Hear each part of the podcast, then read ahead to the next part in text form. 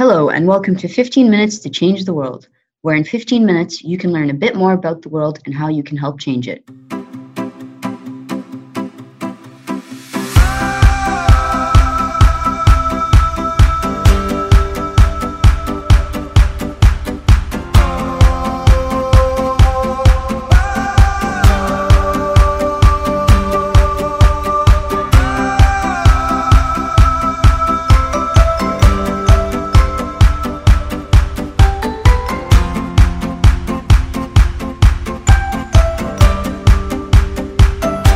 My name is Lama Al-Safi, standing in for Kasha Sushin as host of this podcast.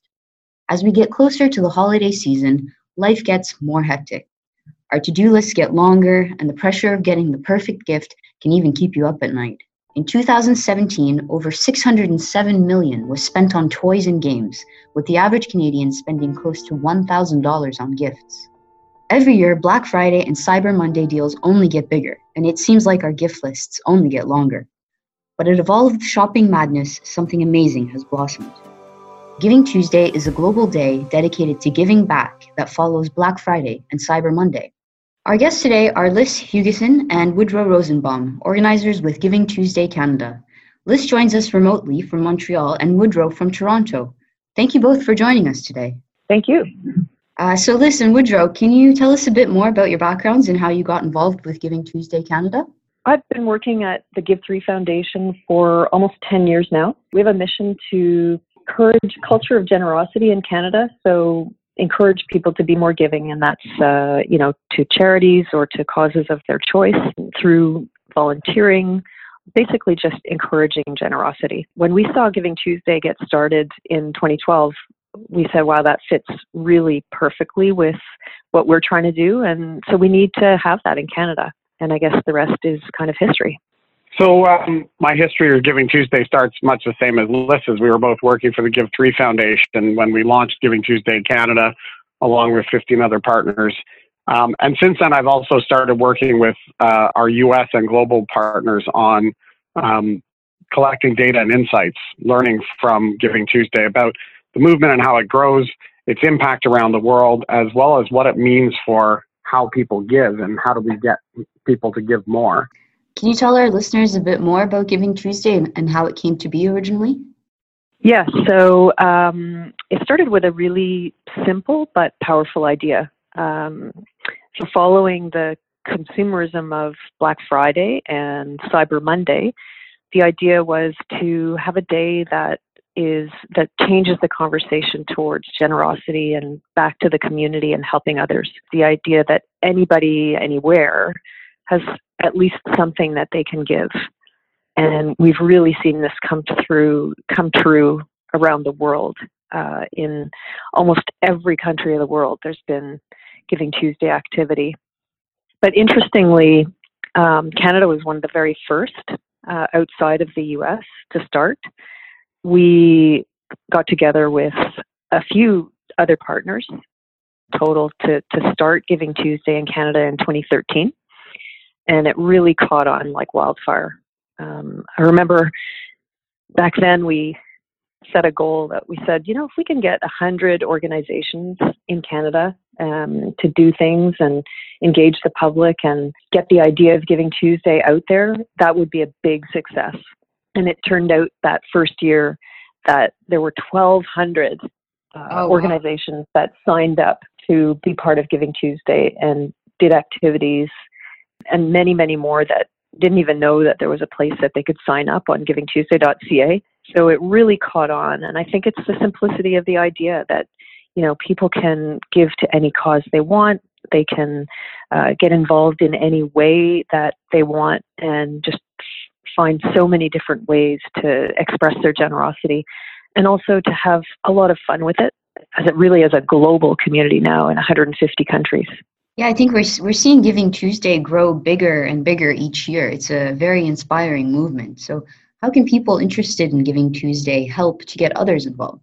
That's a great question. So the, I think the reason that Giving Tuesday has grown so much is that it's thousands of individual ideas and grassroots actions and and small campaigns. So it's many, many, many people getting involved in their own way for causes that, that they care about, and um, in ways that they feel comfortable and, and that they can do easily within their own area. That idea really takes root very quickly. So people can organize in so many different ways. So a lot of Giving Tuesday happens online. And there's a really fun campaign that happens on social media called the Unselfie Campaign, where um, you can post photos of yourself.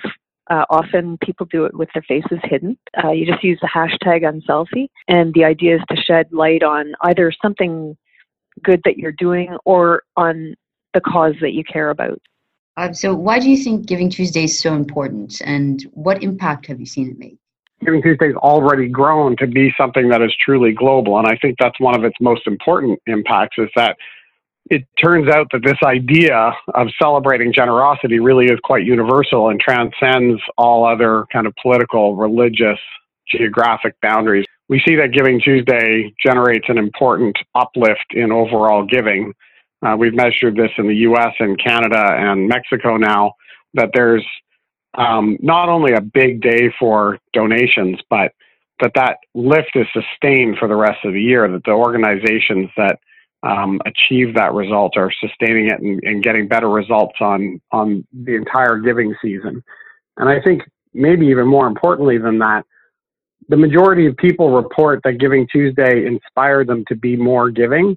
And it turns out that they're putting their money where their mouth is, because when we look at their actual donation behavior, we see that after they've engaged with Giving Tuesday, they give more. They give more often, they give more money, that donors who are acquired on Giving Tuesday are more loyal, more likely to be retained. So we are actually seeing a shift in the donor behavior, and we think that that's really important to learn from. I think another key to that success comes from the fact that the majority of people participating in Giving Tuesday do more than one thing. In the U S, the most common behavior is to donate money. The vast majority of those monetary donors are also taking some other action, and only giving money is actually the minority behavior. And I think this really shows us that people want a more experiential engagement with the causes that they support. They want to be part of a partnership for a solution, as opposed to just a transactional relationship with organizations. And I think that's an important thing for nonprofits to understand, the big opportunity to engage people in a much more meaningful way.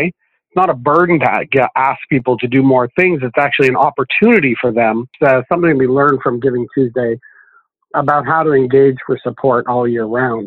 It's also, this seems to be particularly true and particularly resonant with younger adult donors. It turns out that they actually have much more favorable attitudes towards giving. And they're not perhaps being engaged on it normally in ways that are very inspiring to them. But on Giving Tuesday, we find that they are the, the most responsive, and that the engagement rates are highest with eighteen to thirty-four-year-olds. And again, we think this is critically important if we're going to raise a next generation of giving people, that there's fertile ground there, and that engaging these highly thoughtful, generous people in ways that inspire them, we're going to actually get a powerful result from that.